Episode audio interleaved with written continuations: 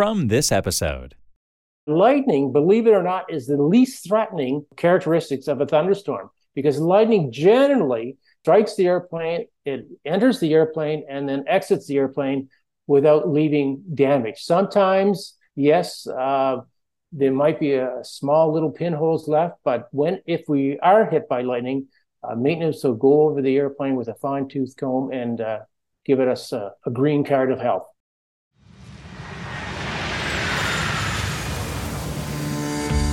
This is Flying Smarter, the podcast that explores the fascinating world of air travel to help you become a smarter and savvier traveler. While flying can be stressful and frustrating, the world of commercial aviation is also incredibly intriguing. Flying Smarter delves into the miraculous and often misunderstood realm of air travel by sharing stories and experiences, looking at how things work in the air travel industry, and providing tips and advice for your next trip. Your host, Andrew, is here to answer your questions about flying and explore different aspects of the air travel experience to make you a better informed and better prepared traveler for your next flight. And welcome to episode 54 of Flying Smarter. My name is Andrew, and I'm your host. In this episode, I'm going to start off by looking at why involuntary downgrades can happen and what you can do if you're subjected to one. And then, for the main segment, airline captain Doug Morris joins me to talk all about aviation weather. Now, let's get started.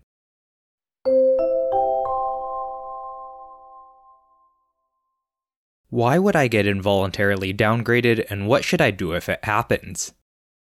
Let's say that you've booked yourself on a business class or a first class ticket, and then at some point, either well before your flight, or at check in, or at the gate, the airline tells you that they unfortunately have to involuntarily downgrade you and that you'll be sitting in economy class. Or maybe you get downgraded from first to business or business to premium economy, but in any case, they tell you that they don't have enough seats in the cabin that you're booked in and that you have to sit in a worse seat. Now, maybe let's start with why this could happen. Firstly, many airlines will oversell their flights, and I've talked about overbooking before on this podcast, so I don't want to get too much into it. But essentially, airlines know that statistically speaking, a certain number of people won't show up for a given flight, and some airlines will therefore sell more seats than there are on a plane as a result. This can sometimes result in more people showing up for a flight than there are seats available. And if nobody volunteers for another flight, the airline will start involuntarily bumping people. Now, this doesn't affect premium cabins as much, but there are stories out there of overbooking resulting in involuntary downgrades. Other possibilities for being downgraded are more likely. For example, maybe there is an aircraft swap and the new plane that is operating your flight has less premium cabin seats than the old one. Or perhaps one or two of the business class seats are broken. The airline could also need premium cabin seats for crew members who are unexpectedly deadheading, which means that they're flying between cities for work but aren't actively on duty, and they have to be seated in a premium cabin for contractual reasons. These are all reasons that could lead the airline to end up having to involuntarily downgrade people. So, what should you do if you've been told that you've been downgraded? Well, first of all, keep in mind that the airline probably has some sort of policy or computer algorithm that decides who gets downgraded first, and it's not really up to the employee standing in front of you.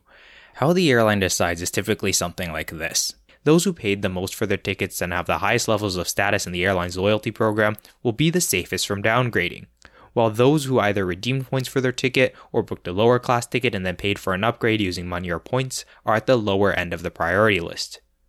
If you still want the premium cabin experience that you originally booked in and have the flexibility to take a different flight, you can always ask to look at different options.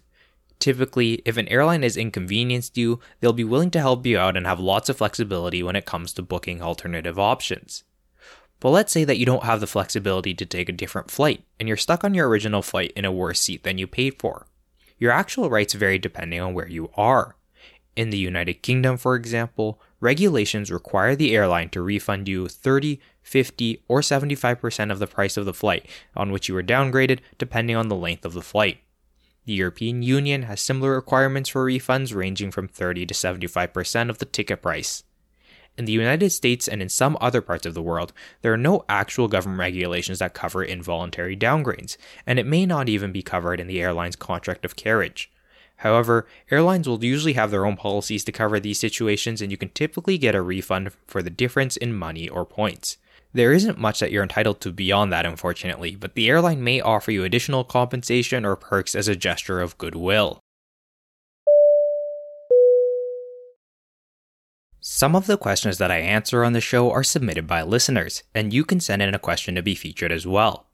If you have a question that you would like me to answer on Flying Smarter, or if you have another idea for the podcast in general, you can reach out on social media or visit our website at flyingsmarter.com and go to the contact page. There, you can record your question as an audio clip or submit it as a message. Did you know that there are two Air Force One jets? We're all familiar with the iconic Air Force One aircraft, but it's not as well known that there are actually two identical planes. Now, technically, the term Air Force One refers to any aircraft that the President of the United States is on, so technically there's only ever one at a time, and it's not necessarily the two famous aircraft that we're thinking of. But when I'm talking here, I'm talking about the two jets that everyone around the world knows as Air Force One. Whenever the president travels, they take one of the aircraft and the other is usually kept nearby as a backup or a spare in case there is a mechanical issue or some problem with the first aircraft. The main way that you can tell the difference between the two is that they have different numbers painted on the aircraft tails.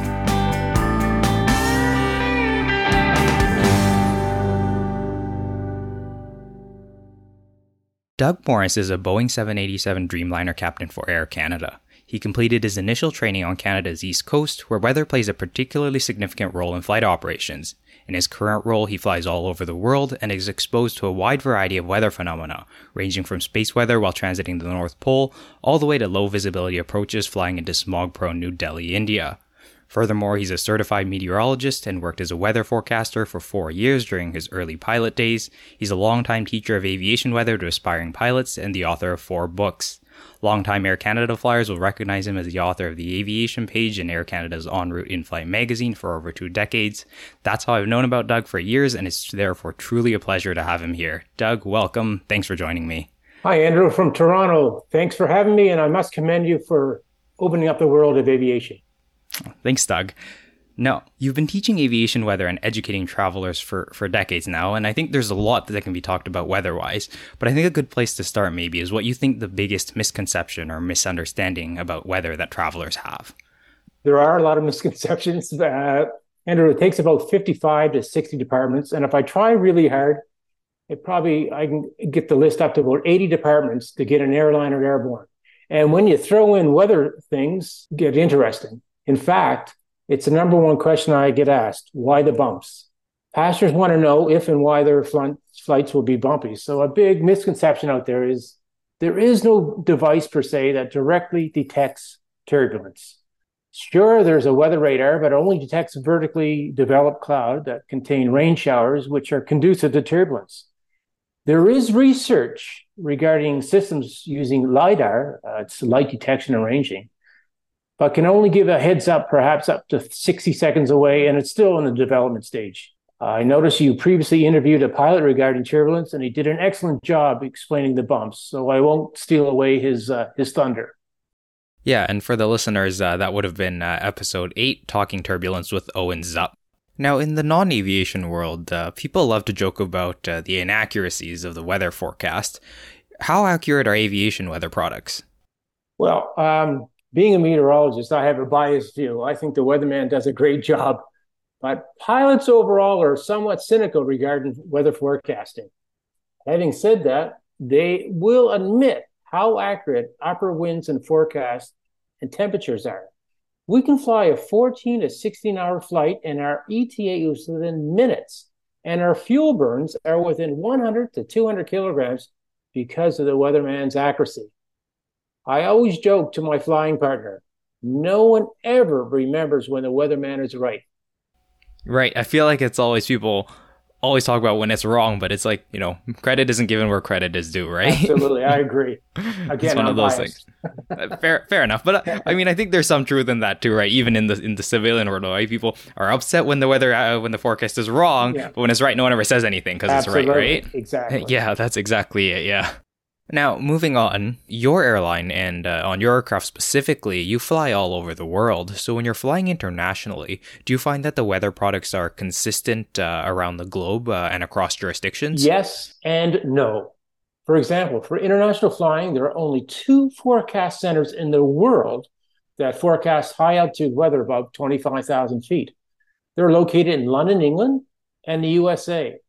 For the USA uh, weather charts, they stamped them uh, Washington, D.C., but truth be told, the forecast uh, products are made in uh, Kansas City, Missouri. Every country has their own inherent intricacies when it comes to weather dissemination and products.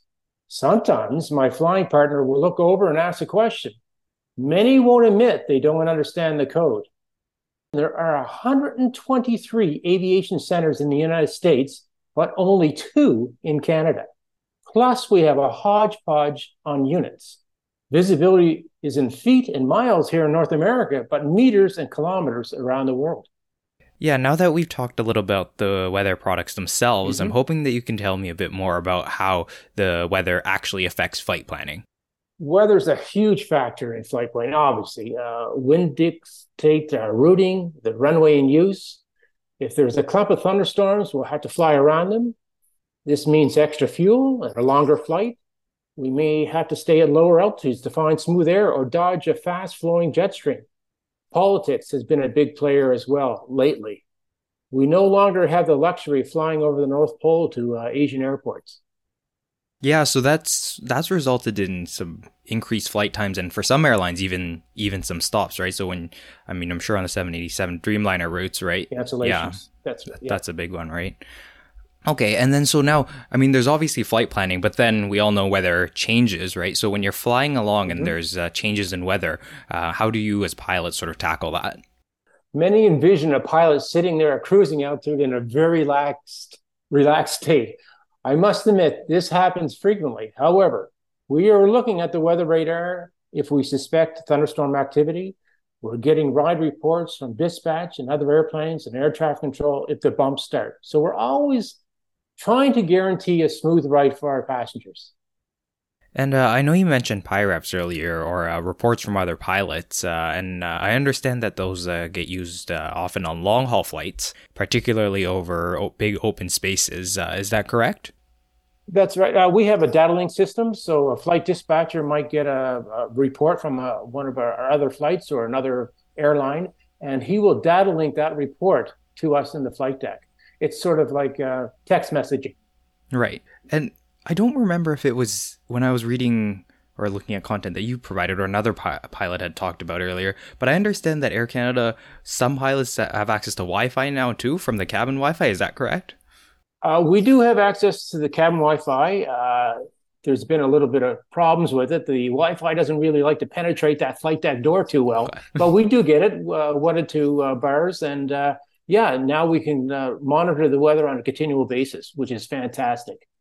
Yeah, exactly. And I mean, it's great for passengers, but the fact that you guys can use it too, as opposed to the more traditional methods, that's uh, that's right. Right. Yeah. Mm-hmm. Um, okay. Now, I I think it's fair that um, there's certain weather phenomena that make passengers nervous, right? Like low visibility. We talked about turbulence earlier. You said that's probably number one, and you know we had a whole episode on it because it's number one. And those types of things make passengers, uh, you know, some people makes them a little anxious. Some people are outright scared. Some people just a little little mm-hmm. nervous, right? But I'm curious about what type of weather situations or phenomena uh, put pilots in that situation. Are there things that make you nervous, or things that uh, concern you? By far, number one on the list are thunderstorms. I don't like thunderstorms and I don't trust any pilot that does like a thunderstorm. okay. it's avoid, avoid, avoid. As we speak, there are about 2,000 thunderstorms booming around the world. There can be up to 20,000 to 24,000 thunderstorms a day. But we also have to contend with de-icing, turbulence, slippery runways, low visibility, jet streams, in-flight icing. The uh, meteorological list is long. Yeah, and speaking of that list, uh, I was hoping that you could tell me a bit about a few specific weather phenomena and their impact on aviation. Uh, and I was originally going to try to call it a rapid fire lightning round, but then I realized that that a some of the answers might not be that short, and b lightning's on the list. So I thought that uh, you know I'm not trying to be clever or anything, but anyway. Um, okay, so maybe you talked about thunderstorms already. So tell me about thunderstorms and why they're so scary. Well, uh, well, why are they so scary? Um, well, they come with, they pack a punch. Uh, they come with severe turbulence, extremely heavy rain, low level wind shear, severe icing. they should scare any pilot, and they do. Uh, lightning has a huge impact on airport operations. Many airports have uh, lightning detectors, and if the strikes are within three to five miles of the airport, the airport will go into a lightning advisory. It used to be called a red alert, but we had to change that because a lot of people thought a red alert meant another 9 11. Mm. so we had to downgrade it to lightning advisory. Right. Passengers sometimes challenge us as they see patches of blue sky and void of weather, and they still want to know why the airport's in a red alert. It's because that device or system is detecting lightning. And uh, all the ground crew have to scurry away. They have to seek shelter, and uh, it can be minutes up to a, a couple hours before the lightning uh, advisory goes away. And then we also hear stories about uh, planes that get hit by lightning. Can you tell me about that? Uh, yeah, a lot of people see these uh, B-rated movies made by Hollywood, so, you know, with uh, an airplane flying through a thunderstorm cloud and getting hit by lightning. But lightning, believe it or not, is the least threatening characteristics of a thunderstorm because lightning generally strikes the airplane, it enters the airplane, and then exits the airplane without leaving damage. Sometimes, yes, uh, there might be a small little pinholes left, but when if we are hit by lightning, uh, maintenance will go over the airplane with a fine tooth comb and uh, give it us a, a, green card of health. And like like we just talked about, we know it happens. But if the idea is to be avoiding thunderstorms, how do you end up in a situation where you get hit by lightning? Is it that you inevitably have to be there, or does it tend to be people who or aircraft that end up in um, not ideal situations?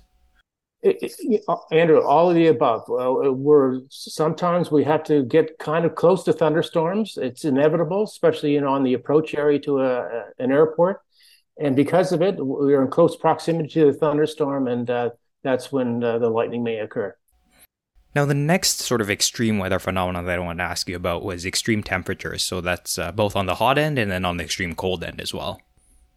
Uh, yeah, uh, for if you go on the cold end, uh, for example, engines must be preheated uh, when the temperature is minus 40 degrees Celsius or less. So that's a big concern. Uh, when things get cold, things slow up. Uh, there's concern for the workers working in extreme cold. There's water freezing issues on the airplane. Well, you remember, all the the water system in an airplane could freeze, and that could be catastrophic in the morning. So we have to either run heaters or the APU, the auxiliary power unit, all night to keep the uh, the water above freezing. And then there's uh, looking for cabin heaters, and then there's the frost forming on the wings. Uh, and then, uh, you know, the book offs tend to happen too in extreme cold temperatures and snowstorms. Uh, you don't, you, you might be operating at a skeleton crew. So uh, it's a challenge in the cold, in the cold extreme. Yeah, and that's a big one here in Canada for sure. But uh, I'm curious, what about on the other end uh, in extreme hot temperatures? Because I imagine you fly to some places where the temperatures on the other end where it gets extremely hot. Oh, absolutely. In New Delhi, I've been to Arizona, but you know what? It still gets pretty hot in the bellies of an airplane in Toronto. They could be over 110 degrees Fahrenheit. So there's concern about the workers when they're loading bags and underneath the uh, the belly. Uh, again, the engines have to be uh, treated differently uh, yeah, so even the hot temperatures, and then also uh, when with hot temperatures come along, um, challenging to get airborne. For example, I was years ago in New Delhi where the temperature was 31 degrees Celsius, but we couldn't technically take off in New Delhi until the temperature went to 30 degrees Celsius, just because uh, we needed cooler, denser air, and that's why many Mid East uh, airlines operate in the wee hours of the morning because uh, the air is the coolest. And that's because cooler air is more dense, right? Correct. Exactly. So it's all about density, altitude, and calculations and takeoff calculations and speeds. There's quite a bit of mathematics involved. And now, do, do you have to do that math, or is there uh, uh, are there are there systems in place for that? We have a data link, and we just input the numbers, and out come some numbers that are churned away by people a lot smarter than I. there you go. Fair enough. Now, next one uh, is uh, low visibility. What about uh, uh is that something that uh, that we should be concerned about, and what type of impact does that have? Well, most airliners are capable of autoland, so low visibility uh, usually is not a challenge. although the airport has to be certified to bring us down to a low altitude. the pilots have to be certified, and the airplane has to be certified. So, uh, generally speaking, though, most airports in Canada and the United States can bring us down pretty close to the ground and around Europe. And uh, brought out the heavy artillery of the Autoland several times. But uh, yeah, um, low visibility is a challenge, but there's procedures in place, and and uh, usually we'll get into the airport. And by Autoland, you mean the plane can literally land itself all the way to the ground? Correct. All you do is wait for the bump. And then, can you tell us maybe uh, if Autoland sort of that in those unusual circumstances, what what does it look like uh, normally? Like, you do you use a uh, like an instrument uh, sort of approach, or do you do you like flying them themselves, or is I, I, mean I know it depends on company policy and all that too. But uh, if Autoland is out of the norm, then I was wondering if you could tell us what the norm is. Uh, so the norm the normal landing, uh, our favorite landing for most pilots is the ILS, the instrument landing system. And that'll bring us down to about 200 feet above the airport. Now, if we want to go further, closer to the runway, uh, we start using the radio altimeter. And that's a category two approach and brings us down to about 100 feet. Then, if we bring out the, the heavy hitter, the Autoland, basically we tell the airport or the airplane to fly us to the ground, and the the Autoland system will flare. It'll uh, reduce my thrust, and it'll even apply auto brakes to uh, almost a near zero visibility. And again, the pilot has to be certified, and it's when it gets that low, it's always the captain that flies that approach. The airport has to be certified, and of course, the airplane itself. So that's the Autoland procedures. Does that happen often? Uh, you know, not as often as you think. Uh, for one thing, we pilots love to land manually. We we want to stroke our ego, so we always want to land manually. But of course, if, if, if the visibility is low, then we have to let the airplane fly us to, to the runway. And now to the last sort of weather uh, phenomenon that I want to ask you about. Can you tell us about winds uh, and how uh, how how that impacts aviation and flight planning? Winds dictate the runway use. They may be a challenge if visibility is low, but there is no if there's no instrument approach. So sometimes, um, if the winds are strong, uh, we're, we're going to have to contend with a crosswind landing, uh, crosswind takeoffs, and then winds aloft. A lot of people don't realize how strong winds aloft are. They can be up to 200 to 250 miles an hour. It's called a jet stream. Uh, so we try to ride that wave or that uh, jet stream, or we try to avoid it uh, to you know uh, get a good ETA. Doug Morris is a Boeing 787 captain at Air Canada. As a certified meteorologist, he's taught new pilots about aviation weather for years, and he's written for Air Canada's En Route Flight magazine for over two decades as well. Doug is the author of four books, including his latest, titled This Is Your Captain Speaking. The book draws from his extensive experiences and goes through the A to Z of airline travel with a bit of humor, covering things ranging from whether airliners have keys, to what aircrew get up to on layovers, to how to become a pilot. And of course, we'll have links to where you can find Doug's books, his blog, and his social media down below in the episode description. Well, on behalf of both myself and all our listeners, thank you so much for being here, Doug. I really appreciate you taking the time. Andrew, it was a pleasure, and you asked some great questions.